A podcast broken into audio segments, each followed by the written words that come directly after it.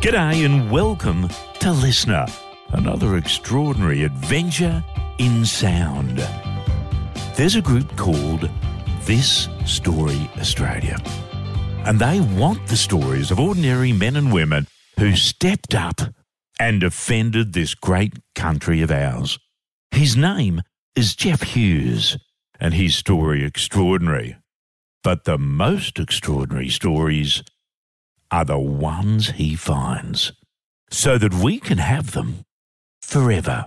G'day, Pricey. Jeff Hughes calling. Hello, Hughesy. Welcome to our city, mate. Thanks. Thanks very much. You know, uh, when I was thinking of your story, I, I remembered a great old saying when an old man dies, a library burns to the ground. And you're collecting marvellous stories. Tell me about it.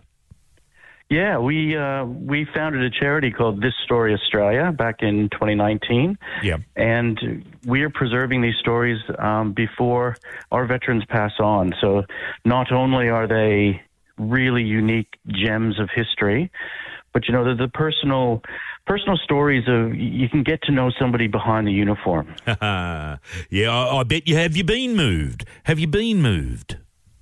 Absolutely.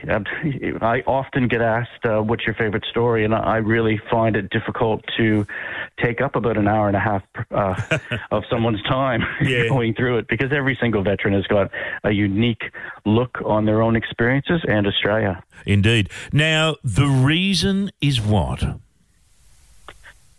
The reason behind it is we're losing these stories, as you say. Um, the libraries are burning, you know, and yep. I think as a community, one thing that pulls us together is that human connection. I, I don't know what it's like to be on a battlefield and, and feel the, the fear or the, the surge of adrenaline yep. or the loss. But, you know, as a human, I know what it feels like to, to have lost someone or, or to be scared or, yeah. you know, I think those emotions can really pull us together. I think it's wonderful and it's a wonderful story of our past, which becomes, of course, our future. Where do the stories go? Like, what happens to them? So we've got a really great partnership with the State Library of Queensland. Um, we gift all of the documentary interviews to them. They put them on their Vimeo site, yep. so anyone can access them for free wow. any time of the day. Uh, and it's a great way to get them into regional libraries as well, because the the regional libraries obviously um, can pull down any kind of content from mm-hmm. the state.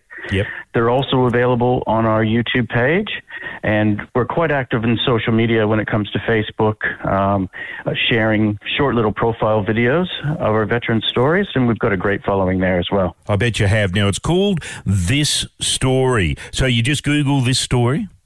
Yeah, if you Google This Story Australia, um, it should come up. Our website is thisstory.com.au. And I believe our handle on Facebook is thisstory.veterans. Now, w- what are you doing in town? Are you meeting veterans here in our great garrison city?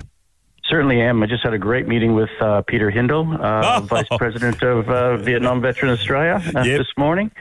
Uh, we had a great chat, and uh, yeah, I'm here to meet and greet. a few politicians have basically told me, you know, to get my ass up to Townsville and Cairns and far north, and and you know, reach out to people and say, this is what we're doing. This is the support we need.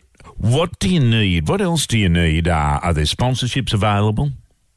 Absolutely. We're really asking um, the business community and, and corporate Australia basically to come on board and help us preserve these stories. Uh, ultimately, uh, as everyone would realize, you know, you need a bank to do the, do things these days, mm-hmm. and uh, for us to drop everything and go get a veteran story because he you know, could be admitted to hospital or, or something. There's some real harrowing um, circumstances we've got, and we want to just be able to go and do it. No red tape, just drop it, get the interview, preserve it for the family, and preserve it for Australia's history.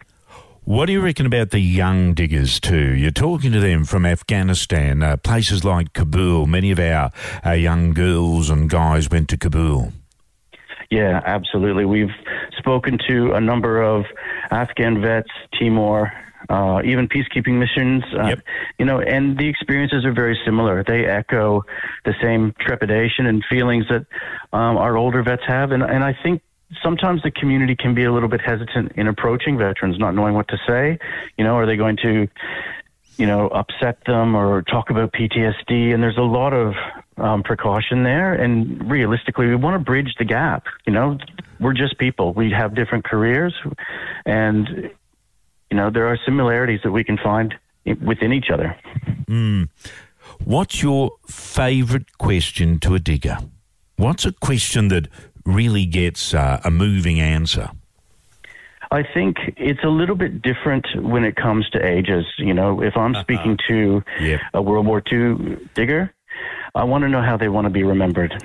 you know, yeah. You know, they've got they've got family and friends. Often they've lost family and friends, and they could be a lone survivor. And how do they want to be remembered? You know, they all say that they're so proud to have done what they've done for Australia, for the country. But you know, that's the heart wrenching question for me. Celebrating the voice, the smile, the humour, the tears, the anger, and the laughter. This story, Australia, and Jeff Hughes. For this country's great future, we must remember our proud past. Happy days, Uru.